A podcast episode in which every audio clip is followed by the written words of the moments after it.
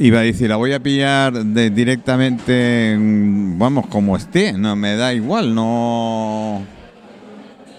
No, no... Bueno, voy a seguir hablando porque si no sigo hablando me voy a liar yo solo. Yo, si María está, que supongo que sí, que me está esperando, porque a la pobre la tengo un poquito castigada, la tengo un poquito olvidada, pues resulta de que... mm, a ver si me contesta directamente. Le voy, a, le voy a decir, María, si estás escuchando el programa de radio, eh, ten en cuenta que vas a salir directamente al aire. Así que no sé lo que puede pasar. Sí, María, eh, digo, María, ¿cómo estás? yo. Estamos en el aire directamente. Hoy es que no me da tiempo a más. Mm, ya está. Ya me he quitado un caramelo que estaba comiendo. Estabas comiendo un caramelo, saborea la vida, María, saborealo como Dios manda. No, no, ya me lo he quitado porque si no tenemos que hacer el final del... ca- Por fin llegamos al final del camino, Sí, Ultrella. ¿Vamos a llegar al faro? Vamos, vamos a llegar a todo y además vamos hasta cantar Ultrella. Qué ya contaré lo que es bueno. Ultrella. Qué ¿eh? bueno. O sea que sí, vamos a acabar, si va todo bien, hasta con un poquito de música, con la cocina gallega y bueno, de todo, un poquito de todo. O sea que cuando tú me digas entramos. Nada, ya estamos en el aire, así que... Estamos en el aire Sí, ya. sí. Bueno, pues buenas tardes, buenas tardes a todos. Eh, ya entramos en La Coruña. ¿Eh? Ya por fin entramos en la, en la Coruña y ya estamos oliendo Santiago de Compostela. Entramos en un sitio que se llama Lebureiro, que significa eh, campo de liebres, porque había muchas liebres en todo. Y aquí vamos a contar una, una anécdota muy mona. Está en la iglesia de, Santa María, románica, y mm, vemos como en la, en la puerta en la puerta principal en el frente está la imagen de la Virgen, una imagen de la Virgen eh, sedente. Pero esta imagen tiene una pequeña historia. La imagen fue encontrada, pues como muchas vírgenes. Es más, se suele dar mucho las vírgenes. Es verdad, se suelen encontrar, ¿no? Las Sí, vírgenes. se es un tema encontrar, curioso. además suelen ser vírgenes negras que se encuentran siempre al lado de una fuente o de un manantial. Sí. Eh, como yo creo que es síntoma de, de vida, ¿no?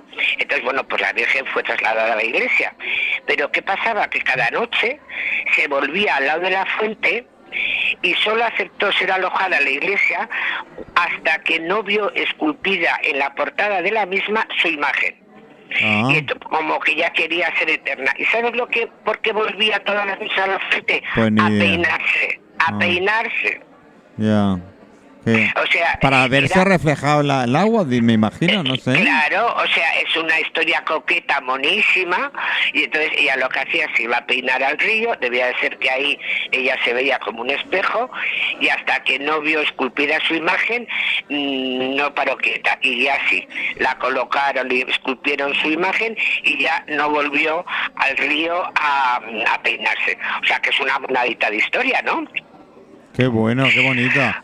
Es Por eso, verdad lo por- de... Sí. Cla- Claro, bueno, pues con este detalle coqueto y femenino de la Virgen eh, llegamos a Melide, o Mélide, donde hay eh, dólmenes, los famosos castros pues de origen celta, porque allí es lo que lo que más había, y luego ya eh, tenemos, pues sí, hay iglesias y demás, y luego eh, hay lo más curioso que en la iglesia parroquial hay un museo dedicado a lo que es a la tierra, tierra de Melide. ¿En, en la iglesia?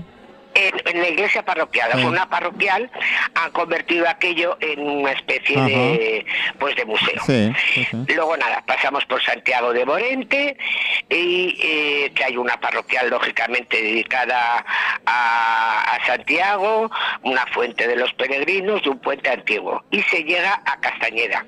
¿Os acordáis que en la anterior mm, eh, etapa Mm. contábamos que cuando mm, cogían entre a Castela, cogían una piedra para llegar a Castañeda. Eso es, eso es. ¿Te, acu- acuerdas, eso no? sí. Porque allí era donde estaban los hornos de cal y que se hacía el material para construir la Catedral de Santiago de Compostela. Pues esto es Castañeda. Y lo que hacían los peregrinos era, iban a, seguían avanzando y elegían Riba- Ribadido. eh, Mm. privatido, en donde había hay queda un puente viejo con un solo arco y todavía queda una casona que fue hospital. Y aquí, en este sitio, parece ser que los peregrinos, los pobres, eran desvalijados. Es decir, sí, había una fortaleza Pobrecitos. allí. Claro, claro, además sabían que acudían ahí porque ya estaban bastante cansaditos. Y ahí Ah. ya les, eh, les eh, en fin, le- le- le- a los pobres les desvalijaban. Esto se daba mucho en el camino, ¿eh? Ya, ya. O sea que, en fin, la maldad, como ves, viene de, de lejos. Luego ya llegamos Arzúa, que Sí. tiene lógicamente una eh, parroquial de Santiago, y ahí los restos de lo que fue un convento agustino de la Magdalena, Ah. que en su día tuvo hospital Sí, para es- peregrinos y que solo se con- eh, conserva la. Solo la eres un resto, ¿no? Eres- Ya solamente sus restos. Ya. Y ahora ya llegamos a la Bacoya. O sea, la Bacoya ya es que la estamos Bacoya, tocando a ver. La Bacoya. Pues aquí picó, voy a decir lo que relata, para no tener lo que decir yo. La Bacoya. ¿Eh? Eso tiene su eh, historia. Dice, había un río llamado La Bacoya porque en un paraje frondoso por el que pasa a dos millas de Santiago, los peregrinos de nacionalidad francesa, francesa, que se dirigían a Santiago, se quitaban la ropa y por amor al apóstol solían lavarse no solo sus partes, sino la suciedad de todo el cuerpo. Ah, Eh, lava colla, ¿de acuerdo? ya, ya. Ahora entiendo lo del nombre. Eh, claro, entonces eso lo cuenta eh, Pico. Y después aquí ya tenemos el río Sar, eh, que discurre entre el mon- monte de, de Gozo y la ciudad de Santiago. Aquí los peregrinos eh, que iban en grupo hacían una carrera y el primero que llegase a la cumbre del monte de Gozo era proclamado rey del grupo. Mm. Bueno, ya estamos en las últimas, ya desde el Monte de Gozo ya se ve eh, Santiago. Y en esta cima hay la ermita de San Mateo, de San Marcos, perdón, y De San descendiendo Marcos. a- de Mm. San Marcos y Mm. descendiendo hay una ermita eh, más pequeña dedicada a San Lorenzo y en esta ermita hay un, está enterrado un peregrino leonés que fue abandonado por sus compañeros porque estaba enfermo, pero dicen que el apóstol Santiago le trasladó a lomos de su caballo hasta este lugar. Mm. ¿Eh? Bien. Eh, hay algo que ahora nos, lo que yo decía al principio de, eh, de Ultrella, eh, una cosa, los peregrinos que habían hecho el camino a caballo, Sí. al llegar al monte, desmontaban del caballo y todos hacían la entrada a pie en, en Santiago. Y ante la visión de Compostela, eh, todos los peregrinos cantaban el Ultrella. ¿Qué es el Ultrella? Mira, en el libro que hemos estado hablando del Sí. peregrino medieval, Sí. el Liber Santi Jacobi, hay una parte al final eh, que es un cántico y que dice... Es un eh, cántico, dices, sí, un cántico, vale. Sí, habla el, cántico Sí. es eh, se titula Ultrella. Ultrella, Ultrella vale. era un salido, era un saludo que Mm. quiere eh, decir vamos más allá que los peregrinos tenían la costumbre de decírselo y el Mm. otro le contestaba hacia arriba eso hacia arriba es sus ella o sea Sus mm, ella. Mm. eh, sí sus ella. Eh, y entonces el, la verdad que es un significado eh, muy bonito porque el estribillo es más allá ultrella y más arriba ayúdanos Señor Deus ayúdanos Ah, bien. es decir como pidiendo fuerza y Sí, energía fuerza y para, energía para continuar, ¿no? para continuar el Sí, camino. sí. Eh, entonces se lo decían eh, entre ellos. Y entonces este es el canto de peregrinos, de peregrinos o ultrella, que tiene además una, una canción muy bonita, que hay música y, y coros. Y entonces la letra merece la pena que la digamos es todas las Pues- mañanas tomamos el camino, todas las mañanas llegamos más lejos. Día tras día la ruta nos llama. es la voz de Compostela Ultrella. Ultrella es su sella, lo que hemos dicho ahora. Pues- Deus ayuda, eh, eh, a nosotros, Deus ayuda dos, Dios nos ayude. Mm. Camino de tierra, camino de fe. Vía milenaria de Europa, la vía láctea de Carlomagno, es el camino de todos los jacobeos. Es muy y bonito, pone- muy bonito. Y pone, y allí en la punta del continente el señor Santiago nos espera. Después siempre su sonrisa fija el sol que muere en el Finisterre. Mm, ¿eh? qué bonito. Eh, Entonces, a Finisterre que vamos a llegar. Entonces, esto es Ultrella y ha quedado ya como canciones para... Ah, pues no eh, la conocía. canción. Tengo que reconocer que no, no conocía eh, todo. ¿No lo el- conocías? no. Cono- el nombre Bueno, pues- tenía un significado así de un escrito, eh, pero no, no, la verdad es que tengo que reconocer que no. Ahora sí. Pues, y, y además bueno, lo pues buscaré. Ultrella, Ultrella, esto lo, lo podemos decir todos los días, todo. Ah. Vamos más allá, ¿eh? O sea, eso no lo tenemos que decir porque ya Pues sí. dijimos en un principio Pues sí. que es un poco el, el camino de, de la vida, ¿no? Bueno, Pues sí. y ya eh, ya se han lavado, ya han dicho Ultrella, ya el monte eh, mm, Dogozo eh, lo superamos y ya entramos eh, en Santiago de Compostela. Ajá. Hay un recor- hay un recorrido que bueno no voy tampoco a, a, a decirlo porque la gente me va a decir pues son calles y calles y calles pero bueno lo cierto es eh, que mm, se llega a Santiago de Compostela está la puerta santa eh, que solo está abierto en los años santos y se tira en diciembre el año pasado, a pesar de la pandemia, se tiró. Eh, porque este año es año santo, pero ya comentamos que al año que viene también Ah, va a prolongar el año santo.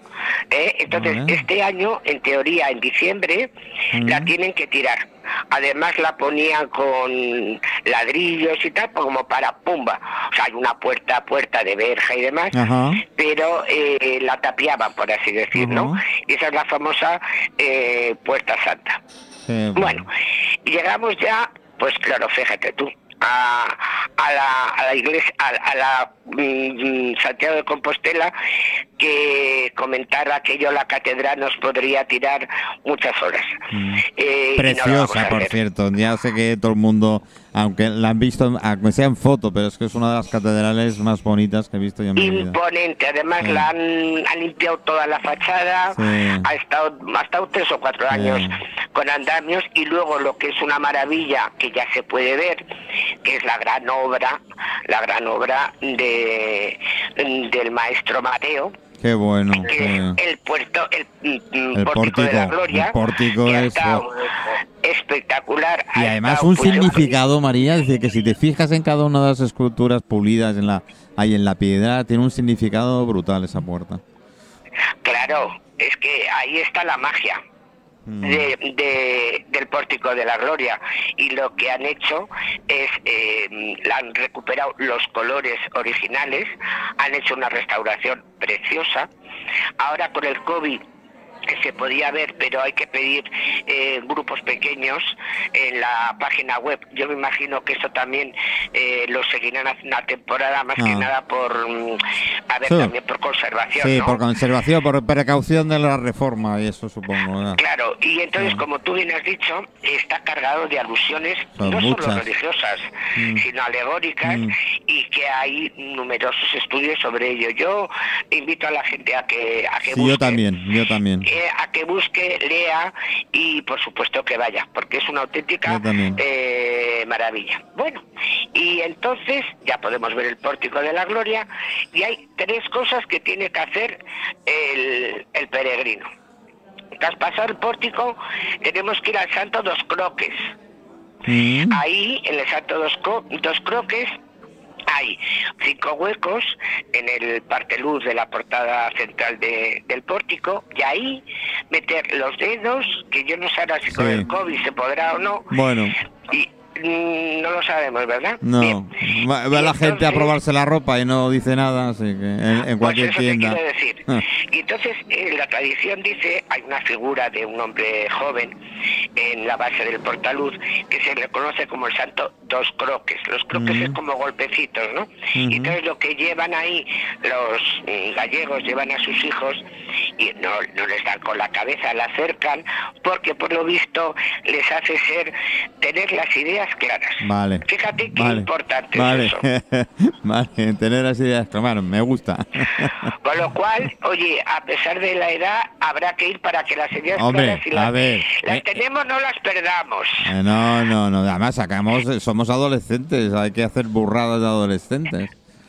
Claro, pero nosotros ya no somos adolescentes, Manuel. ¿Cómo que no? No, ya no, ya no toca. Ahora Bueno. yo creo que con que tengamos, mantengamos las ideas claras y las que no las aclaremos, Eso yo es, creo porque que los ya adolescentes eso no lo tienen. También tienes razón, María, toda la vamos- razón. Claro, mundo. hombre, ya lo pasamos, ¿no te parece? Pues sí. Yo creo que Eh, cada Es edad una etapa dura, es una etapa dura, difícil, Claro, digamos. yo, yo creo que ya la adolescencia pasó y pasó. Ya no tenemos cuerpo para adolescentes, oye. no, no, ya no. cuando lo esto ya lo pasamos. Bueno, lo siguiente que es abrazar al santo. Vale. ¿Tú lo has abrazado al santo? Dos veces. Dos veces. Pues entonces nada, se sube por detrás, Sí. se abraza así al santo, y, que es un recubierto de plata, piedras Eh, preciosas es una y demás. pasada, es una sensación, buf. Hombre, y esto, esto se llama hacer la colada Sí. al señor Santiago. Sí. Y luego ya, quien quiera, hay que bajar a la cripta donde se encuentran los restos eh, del santo dentro de Sí, un arco. urna. De un, eh, de- exactamente. Ah. Y entonces, bueno, eh, si coincide y tiene suerte el peregrino, podrá ver volar, tú lo has visto volar, ¿no? El El botafumeiro. Botafumeiro, sí. Ten en cuenta que yo estuve viviendo en Galicia. Primero el servicio militar lo hice en Ferrol, con lo cual pues, Sí. comprenderás que lo hice en Marina. Y, me he quedado muy buenos amigos. Ya viviendo en Madrid me era más fácil. Y, eh, y repetí, he repetido mucho Galicia. ¿no? O sea que, bien, pone. Entonces el botafumeiro parece ser que es espectacular ver cómo lo, sí. eh, lo tiran de Yo la no cuerda. entiendo Que- cómo eso aguanta, ¿eh? De las cuerdas eh, y las oye, cosas. aguanta, pero cuando lo ves dices, uy, cómo se caiga, ¿no? O sea, sí, cómo sí, se lo suelte, piensas, no. ¿eh? Te lo puedes... No, no se suelta. Pues esto, ¿sabes por qué? Dicen que lo inventaron, porque claro, los peregrinos, yo no sé cómo se lavarían en la vacolla, pero tampoco estoy muy segura que se lavasen todos. Con lo cual, imagínate tú el olor allí Sí. cuando se juntaban todos, tal. Entonces, para evitar ese olor, eh, Tus perfúmenes mujer. ¿Eh? eso tus perfumes mujer y entonces a modo de, eh, de ambientador Sí. eh, hacían volar el, el botafumeiro. Bueno, Qué bueno. señores, aquí nos queda ya mm, Último mm, tramo. El último tramo que no es obligatorio, pero la verdad que merece eh, la pena, que es acercarnos hasta Finisterre. Ah. En Finisterre, Famoso Finisterre. ¿Quién no conoce Finisterre? Mm, yo creo que Aunque sea de nombre, ¿eh? de nombre, eh, que Finisterre es el final de la tierra y aquí dicen que era donde los peregrinos conseguían la famosa eh, vieira o concha venera y se la ponían en el sombrero o en la capa que llevaban y tal. Y eso ya era síntoma de que sí. Y había la tradición, dicen, que quemaban las, las ropas y lógicamente se, se bañaban allí.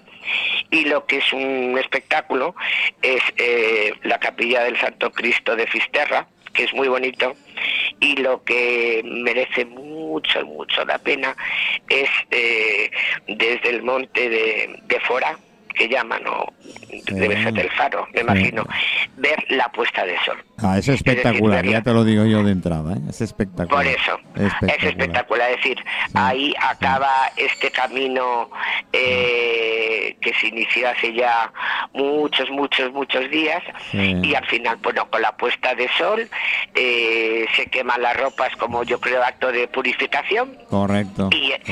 y hay que volver otra vez. A, a- a volver al lugar de origen, algunos se quedaron en el camino, se instalaron y se quedaron, y otros pues bueno, volvieron. Y algunos han hecho el camino Mm. más de una vez y más de dos y más de tres. Así que bueno, hemos dejado de hemos dejado de caminar. Bueno, y ahora ya, ahora ya, ahora ya nos vamos a meter lo que también nos gusta a muchos, eh, que Quiero es la, comer. eh, quieres comer, quieres beber, todos queremos, ¿no? Sí. Bueno, pues aquí nuestro amigo Picó, que ha sido nuestro guía. ¿Eh? No hemos hablado Sí. mucho de la guía del peregrino medieval, pero eh, está escrita en el siglo XII y es una, una joyita eh, que se puede comprar. ¿eh? En- Mm. La no puedes encontrar en la mayoría de librerías, seguro. ¿eh? eh, Seguro, y por internet en cantidad de sitios, es un librito que no es muy gordo y es una monada, la verdad. Mm. Y entonces Picó di- escribe lo siguiente sobre la tierra de los gallegos. Eh, lo voy a leer porque nos va a tocar la, aquí ya toca el algo de gastronomía. Mm, Dice, viene luego la tierra de los gallegos. Es una tierra frondosa, con ríos, prados, de extraordinarios vergeles, buenos frutos y clarísimas fuentes, pero escasa de ciudades, villas y tierras de labor. Es escasa de pan, trigo y vino, pero abundante pan de centeno y sidra. ¿Ves? Ah. Bien abastecida Ah. en ganaderías y caballerías, en leche en- y miel y en pescados de mar grandes y pequeños. Rica en oro, plata, telas, en pieles salvajes y otras riquezas. Ya está muy abundante en riquezas sarracénicas. mm. Esto eh, viene a decir eh, riquezas moras. pero Moras, no lo sé yo esto. Mm. Sí, pero no lo sé yo eso, ¿eh? No sé No si llegaron hasta que- tan alto, ¿no? Yo no lo sé qué, qué, quiere eh, este decir, pero bueno. Y luego dice, los gallegos son el pueblo que entre los más pueblos incultos de España sí. más se asemejan a nuestra nación gala, si no fuera porque son iracundos y litigiosos. Me gusta esa parte. ¿eh? Bueno, entonces, el otro día, o sea, mm, ¿te acuerdas que, bueno, pues está en Galicia? Eh, ¿Cuáles son tus platos preferidos en Galicia? Buah, yo la con con grelos me encanta. Es uno de los platos como plato, ¿eh? Después eh, tiene una cantidad de producto gastronómico brutal. Porque claro, si decir hablar de Galicia y no hablar de su marisco, evidentemente todo su marisco es, es, es muy bueno. Pero el lacón, yo la primera vez que a mí me gusta la verdura, pero también me gusta mucho la, la carne. Ese jamón cocido en... Oh, oh, María, es que... Hombre, a ver, es que los grelos, mm, eh, si, mm, si no los eh, tomas con un algo, Sí, son muy... no, no. Está sabes, hecho ni para el peregrino, María. Los grelos Bueno, solo. te- por eso te quiero decir que con el lacón, bueno, pues mira, eh, siguiendo un poco para decir, eh, Jo- Joseph Pla, que es un escritor que no lo sepa, Joseph la Pla, gente lo sabrá, pero en gastronomía era un erudito, le, le gustaba todo y tiene mucho mérito el que escribiera Galicia es uno de los pocos sitios de España donde se conserva una cocina Mm. autóctona. Mm. Eh, esto es una gran verdad. Galicia, eh, bueno, va despegando, pero lo cierto es que Galicia, quizá, fíjate, para mi gusto, en lo que es la restauración, a veces ha despuntado un poco, porque ha estado demasiado convencido de que tenía muy buena materia prima. Sí, bueno. Pero, pero, pero, mm, ¿sabes, no? Bueno, los sitios Eh, es que ibas por las aldeas, yo me acuerdo, eh, a ver, ya también hace algunos años, ¿eh? Y sobre todo haciendo, eh, ya te hablo de los años 80, 90, eh, esas aldeas pequeñas que tenían la eh, casa de comida, porque eran casa de comida. Sí, Y te sacaban lo mejor, porque a fin de cuentas casi no había ni carta. claro. Te sacaban lo que ellos veían.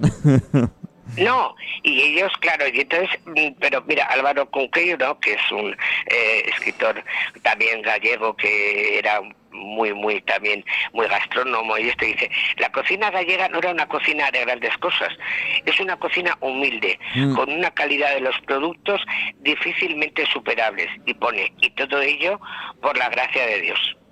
Así Eh, es. Entonces, bueno, eh, Y- hemos dado unas pinceladas, con esto yo creo que estamos hablando ya, hemos dado bastantes pistas Mm. un poco iniciales de lo que es la, eh, La cocina gallega, sí. pero vamos a ir un poquito mm, ya eh, centrándonos y desgranando. Lo vamos a hacer un poco general, aunque nombremos alguna cosa eh, de Lugo, La Coruña, pero la verdad que es que mm, tienen cosas todas muy parecidas. La empanada. Oh, Santos, santo y seña de la de Galicia, ¿no? Oh, la empanada sí, eh, gallega. Eh, la empanada gallega, se, mm, los rellenos pueden ser de todo Variados, tipo. mm. Ba- bacalao con pasas, eh, de, de vieiras, De de, de atún, lo que quieras. de- bonito, atún, sí. bonito, como decimos en el norte, Sí. bonito. Y suelen hacerlo en origen con masa de pan, eh, pero también son muy típicas allí las, las de harina de maíz. Ajá. A mí las que hacen con harina de maíz me gustan mucho. ¿Te gustan? Qué bueno. A mí me gusta porque tienen como un sabor eh, diferente, Diferente, a las típicas. sí, sí. Sí, y entonces lo que es típico, típico de las empanadas, eh, eh, tiene que ser el sofrito o la galla. sí, sí. Es fundamental, es decir, la cebollita, eh, ajo, pimiento, tomate, tal. Es un, el típico sofrito, sofrito básico. Eso es. Y luego ya le puedes poner lo que quieras. La masa de pan que esté rica, es cierto que las van un poco eh, aligerando más, en algunos casos las hacen ya un poquito más hojaldradas. Bueno, ¿eh? se Porque están modernizando, a ver. eh, sí, a ver, pasa una cosa. eh, las empanadas recién hechas eh, están también muy buenas, pero Mm. lo cierto es que se comercializa mucha empanada Eh, eh, sí. de masa de pan, que claro, al ser más industrial, cuando llega a la mesa, por muy está un bien que poquito esté, dura, ¿eh? Está, claro que sí, claro que sí. poquito Y hay, fíjate, en el Palacio de Calmire del siglo XII, en las ménsulas aparece una eh, una empanada. Mm, O sea que imagínate tú ¿Qué importancia que- tenía? ¿eh? la importancia que tenía. Después tenemos, eh, vamos a hacer una referencia a la cocina de, de los Pazos, que de- del siglo XIX era una cocina eh, pues espléndida, eh, muy bien eh, cocinada, con mucha abundancia de todo. Generosa, generosa. Y generosa Sí, sí. en cantidades y en productos, Sí. ojo, y en materias primas. ¿eh? Ajá. Pero lo cierto, fíjate, lo cierto es eh, que no hay un recetario como tal de, de, de la historia de la cocina de Pazos. Hay el libro de la de Pardo Bazán, Ajá, ajá. que ya Que hace tiene un- ¿no? que hace referencias y hace referencias a platos de los pazos, eh, a carnes como las hacían y tal, pero insisto, no hay un, un recetario que digas recetario de los pazos. Sí, un A mí, fíjate, recetario es una por- pena. Sí, es una pena. Sí, no. Es una pena el que no se haya podido en un momento determinado el poderlo no sé, refundir. reco- sí, no sé, recuperar, supongo que alguien tendrá en familias, no sé, no sé. no Pues sé, sí, sé. pero yo creo que la gente es muy celosa a la hora de tal. También es verdad, Eh, y entonces, también es verdad. entonces nada. Y luego esta cocina de pazos tan espléndida entra en contraste con la cocina de las aldeas, lo que tú me decías, ¿no? sí. Eh, es una mm, cocina por barca reiterativa, es decir, los potes, los caldos, Ay. los cocidos con grelos, eh, las versas. esos que se tiran tiempo en el, en el fuego de la chimenea de la casa y, y van haciendo. Claro, Eh, allí en los en el de eh, barro, sí. Eh, no, y además ellos utilizaban también mucho en el lar, eh, eh, también como de hierro de estos Sí, negros con sí, las patas, sí. y algunos eh, colgados de una cadena que se llamaba la lareira. La laleira. Lareira, es Ah. decir, Lareira realmente era como un cuadrado así, vamos a decir, como de hormigón, Ajá. nada, en el suelo, eh, en el centro del fuego, y tenían un soporte tipo lo que vemos en las películas de los vaqueros. bueno, pero esto como colgado. Y en esa lareira, eh, fuego bajo, eh, cocinaban. Eso yo lo he visto en un pueblo de Zamora, ¿eh? También, y es más, las sartenes tenían como patas Sí. para poder cocinar sobre Eso- eso. eso los he visto y en Galicia, sí. eso tú no lo has visto, bueno, Sí, pues eso sí, se llama lareira. La, la, ¿eh? la Exacto, la parte, la lareira, La lareira. ¿eh? y es en gallego. Y luego, eh, bueno, los grelos, que son la- según el momento de crecimiento Ah. de las de la berza recibe Ah. unos nombres, ¿no? Entonces, los grelos le sacan muchísimo eh, partido. Es una verdura, como tú bien sabes, que tiene un pelín de amargor, Sí, esa margarita. eh, eh, amarguita, que bueno, Ah. el amargor... A mí me encanta, si la alguien-. Claro, pero yo cuento un truco si quiere alguien, que es darle un primer escaldado, Ah, dejar hervir un minuto, quitar ese agua y ya ahí perdemos ese amargor. vale, claro, porque ¿Eh? no cuece en el agua de, de, de Eh, claro, y Mm. luego ya sí, ya lo añadimos. Y lo que es fundamental en todos estos potes, caldos, que lo hace un poco diferente, porque ya hemos hablado que todo mundo tiene sus... Es el unto, Mm. que es un tocino rancio del velo de grasa que cubre el intestino del cerdo, Mm. que está salada y ahumada, y entonces tú eso has tenido que comer allí, aunque Sí. tú no te acuerdes. Sí, sí, acuerdo, Entonces hay que ponerle un poquitín, muy poquitín, y le da un gusto Sí, especial. O sea que el caldo gallego eh, que lleva pues eso las eh, judías blancas tal bueno pues eh, añadiéndole el trocito Sí. de unto es diferente. Eh, y eso yo y las patatas gallegas que lógicamente eh, La patata las nueva patatas, gallega, eso está. Oh, claro Qué que se llama opata, opataca de Galicia ¿no? sí. claro y entonces también se les llama los famosos cachelos Los que cachelos. son patatas cocidas con piel. Sí. Entonces allí hay platos en las que son sardinas con cachelos, el pulpo también se le puede poner los, Sí, los cachelos, cachelos. Eh, Claro, es decir, eh, cachelos es eso, y es una patata, la verdad, que muy, muy buena.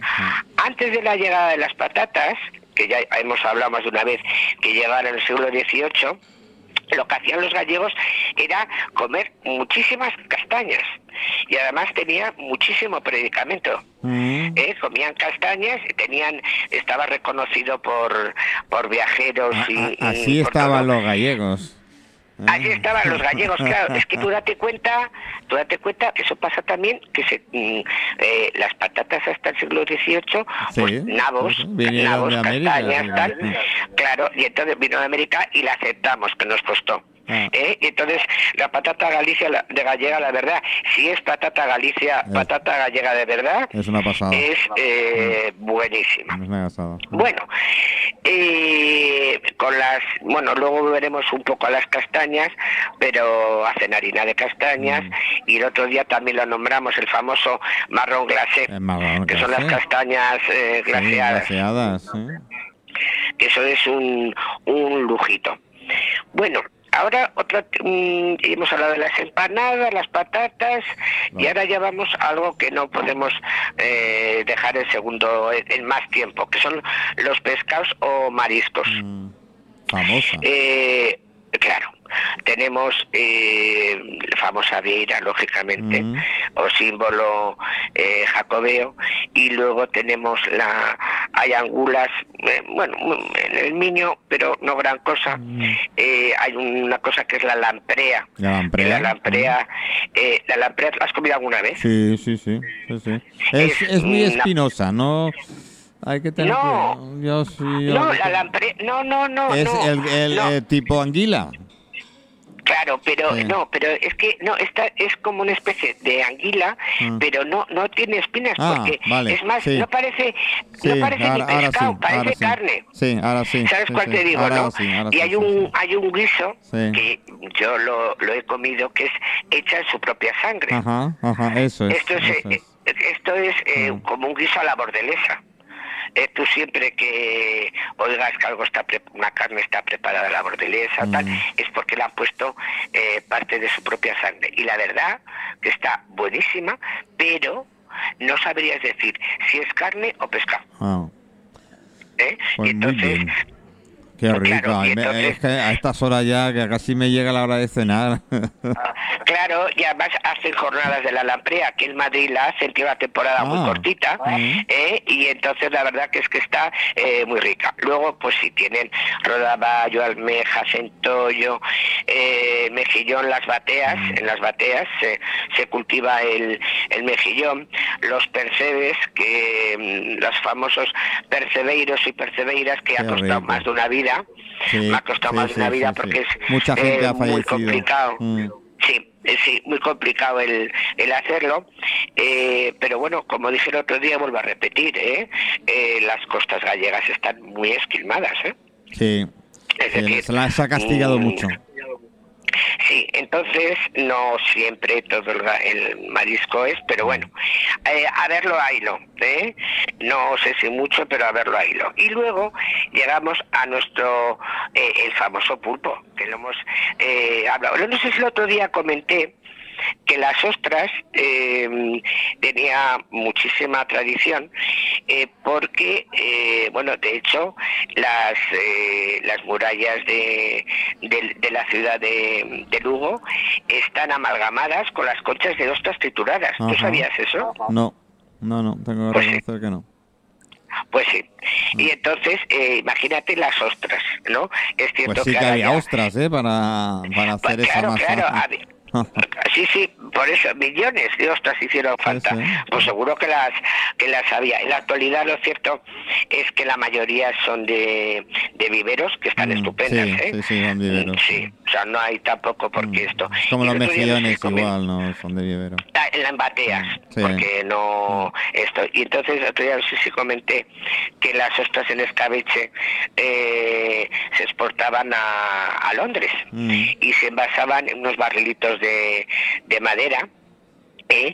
y entonces su fama era enorme Mm. y en los pazos también comían estas ostras escabechadas Mm. yo en la vida las he comido escabechadas ¿eh? No. tengo que decirlo No, no tampoco. no tampoco, estamos muy tristes, nos hemos quedado muy tristes, pero no.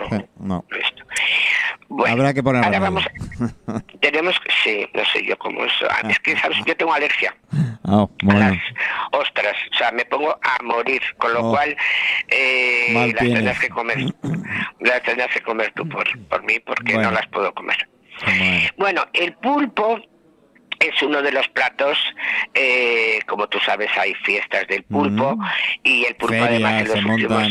mm, mm, eh, sí. Esto, bueno, pues eh, tenían mucha fama y su consumo en, en Galicia viene de hace muchísimos años, pero fíjate que eran famosas las pulperas, pulpeiras de Sarriá. Mm.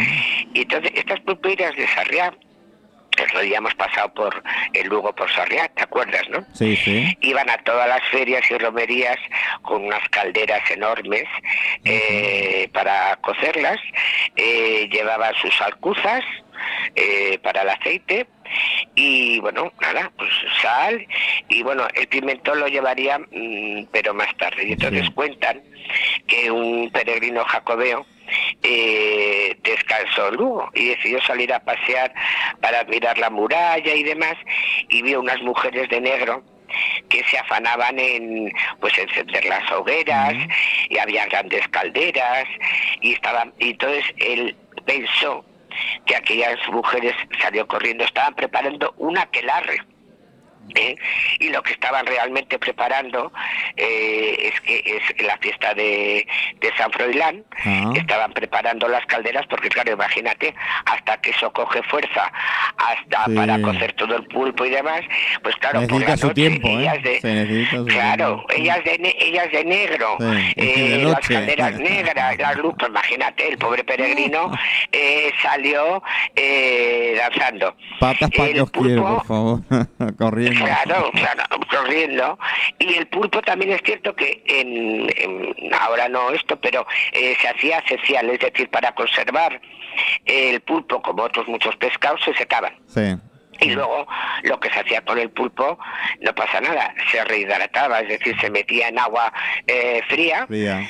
y eh, volvía a recuperar su, Su textura. su estado natural, claro. Y entonces ya eh, se comía, que era el pescado, bueno, pues especial, pero que eso ya lo hemos comentado. Lo típico que se hacía con el pescado especial, pues mm, el pulpo, como lo hemos explicado. Y también eh, se llama pulpo a feira, porque es el Aceira. Típico de las Mm, ferias. mm. Y también se puede acompañar con patatas eh, cocidas, Mm. con los famosos eh, cachelos que se ponen debajo eh, y demás. Bueno, eh, vamos a seguir porque no hay un plato típico de pescadores en lo que ya en Coruña, que es la caldeirada, en lo de los guisos de los pescadores en España. De eso sí hay mucho libro escrito, lo típico, aprovechando eh, pescados que no eran de mucha calidad, Mm. pues en los barcos los cocían Mm. y se hacían una caldeirada, un guisito que comían. ¿Eh? Ahí en Mallorca eh, Ay. tenéis la caldereta de Sí, langosta, ¿no? Sí, bueno, y la, y la sopa de peix que llamamos ahí, que es la sopa de, de- de pescado, que a fin de cuentas viene a ser un plato marinero, que es lo que tú estás diciendo, el resto de el pescado menos apreciado, pues el cocinero lo echaba en lo echaba en la caldera. Por eso, te, por eso te quiero decir. Y entonces, pues aquí eh, también, es decir, en toda España, en toda la costa, eh, tenemos guisos marineros. Bueno, la carne gallega tiene eh, denominación de calidad ternera eh, gallega se prepara bueno tampoco no de una forma muy especial pues eh, guisada o gobernada como ellos le, eh, le llaman que en definitiva lo de guisada o gobernada es guisada o controlada es una una una carne en trocitos tal el típico guiso que lo tienen allí pum pum pum pum pum pum y ya está Después, eh, la casa era muy típica, pues como toda Mm. España, eh, se hacía en pasteles, estofada o escabechada. Y fíjate, cuentan eh, que el urogallo eh, estaba presente en las mesas nobles antiguas. Oh, Pero al pobre urogallo lo cazaban cuando estaba al pie de un árbol eh, coqueteando mm.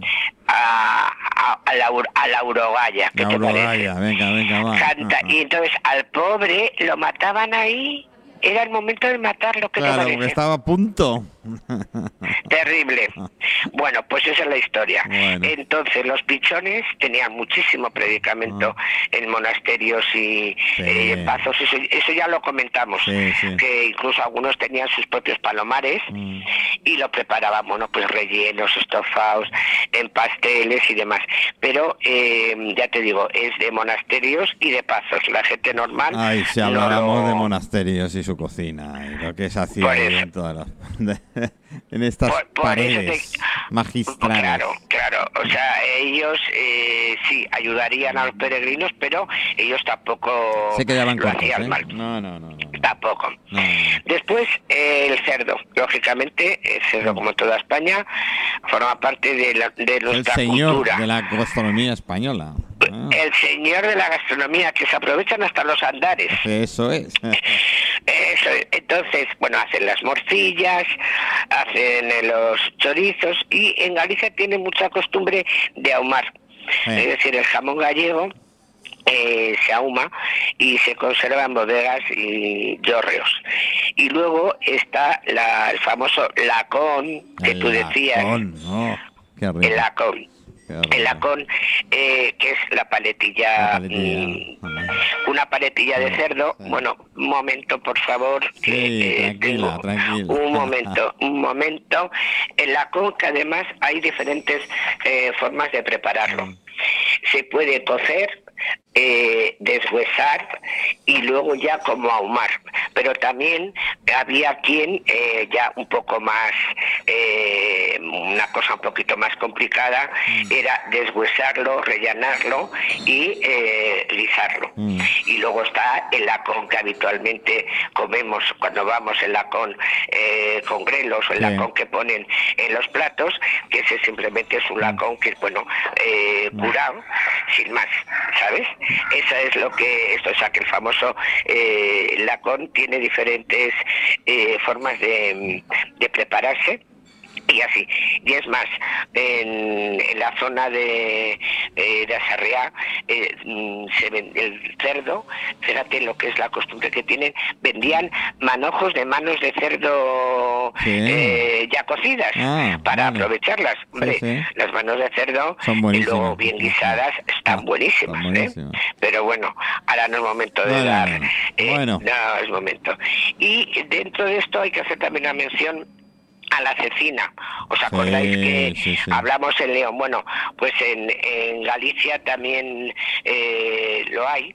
Y Álvaro Cunqueiro precisamente nombra una que tomó en Ocebreiro. Mm. ¿eh? Y dice que es la mejor cecina del mundo eh, que la había tomado. Y que la tomó en el año 73. Bueno, Y entonces dice que era la mejor. Y que la mejor cecina es la del cebón. Pues- Cebón es, es eh, carne de vacuno, pero no ternera, ya un vacuno maduro. por aquella fecha lo Bueno, probé ya yo por primera vez, ¿eh? El 73, 72. ¿Eh? Así que, Eh, ahí el, el listo, pues él, fíjate que, que nombra, eh, dice, a San Giraldo de Urillac, fundador de Santa María de Cebreiro. sí. Qué bonito, ¿no? Eh, donde la hospedería que lleva su nombre, ¿os acordáis? El Cebreiro, sí, ¿no? sí, sí. Bueno, pues ahí. No quiero que se me escape los famosos pimientos de padrón. Ah, Unos pican y otros no. Creía que no lo ibas a ¿Eh? mencionar. No, los pimientos de padrón, unos pican y otros no. Mm. Eh, son buenísimos, lo cierto es que tenemos muchas imitaciones en el mercado sí, y es una pena, pero bueno. eh, hasta estos marroquíes nos hacen pimientos de padrón. Claro, pero es que se nota muchísimo Ya, que no son. Ya. Eh, porque el de padrón es pequeñito, Mm. tiene una piel muy fina, eh, Sí. se fríen en un Sí, sí, es decir, tienen otra Mm. otra historia. Bueno, hemos nombrado yo creo ya, Ya, los mm, sí, famosos además nos quedan tal. 3-4 minutos. A ver, María. Nos quedan 3-4 minutos. Bueno, pues entonces... Llevamos tres cuartos de eh, hora, ¿eh? Bien, escúchame.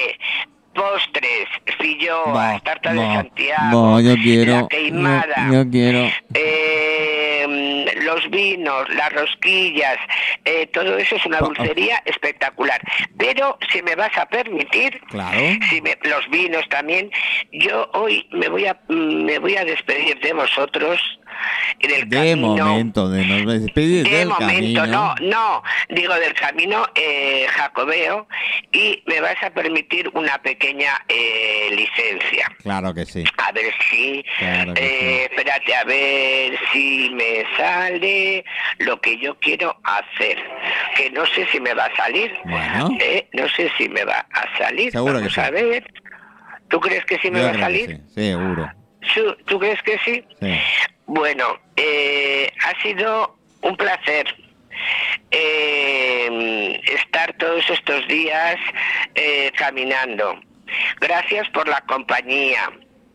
Y eh, perdón porque muchas veces hemos ido eh, como muy deprisa, muy deprisa, muy deprisa y quizá no he estado yo No, no, a la altura de, de lo que tenía que haber estado por esto. Pero eh, bueno, entonces eh, quiero un minutito esto.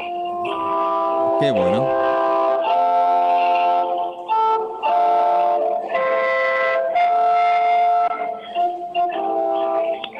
Qué bueno.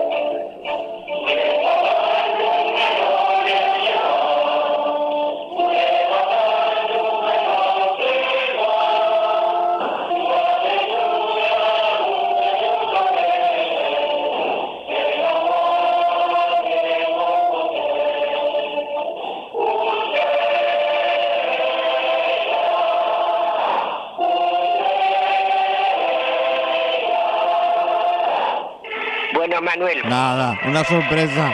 Ay, qué bueno, qué bueno, qué bueno. Eh, así me despido, deseándonos Gracias, María, muchas gracias. que sigamos siempre adelante, siempre arriba eh, y que Dios nos acompañe en este viaje. Gracias. A todos, a los que a los que creáis o no, que nos acompañe. Así que Ultrella, amigos. Yo encantadísimo, María, de María Zarzalejos, que nos ha acompañado en todo este camino de Santiago, la versión, la, ver- la vertiente francesa, parándonos en, en posadas, en monasterios, en conventos, eh, disfrutando de la gastronomía que nos iba contando ella. Así que María, un abrazo muy grande y muchas gracias. Un abrazo. beso, besos para todos. Gracias, un gracias, abrazo. Gracias. Bueno, pues ahí, ahí tenéis, ahí, ahí, ahí, ahí hemos tenido, hemos tenido pues una verdadera maravilla con, con María Zarzalejos, que nos ha contado durante pues todos estos uh, meses eh, que hemos hecho el camino con ella, que tenemos que decir y aclarar directamente que ha sido un camino eh, no todo andando, eh, sino que hemos hecho parte en vehículo, ¿eh? es decir, que no se crea la gente que, que ahí hacemos. Bueno, yo me despido ya también. Hoy ha sido un programa extraordinario en todos los sentidos. Me ha encantado. Y sí me despido con una de las sintonías de, nuestro, de uno de nuestros programas, del Mire Show, una sintonía que tiene que ver mucho con la cebolla. Eh, mañana volvemos y mañana con mucho más y muchas más sorpresas, ya lo veréis. No nos perdáis aquí en Abiertos Todo Radio Portopí, en Ceno FM Radio Portopí, desde el Bar Cristal, las tardes del Cristal y Fiduí Abiertos habla. Hasta mañana.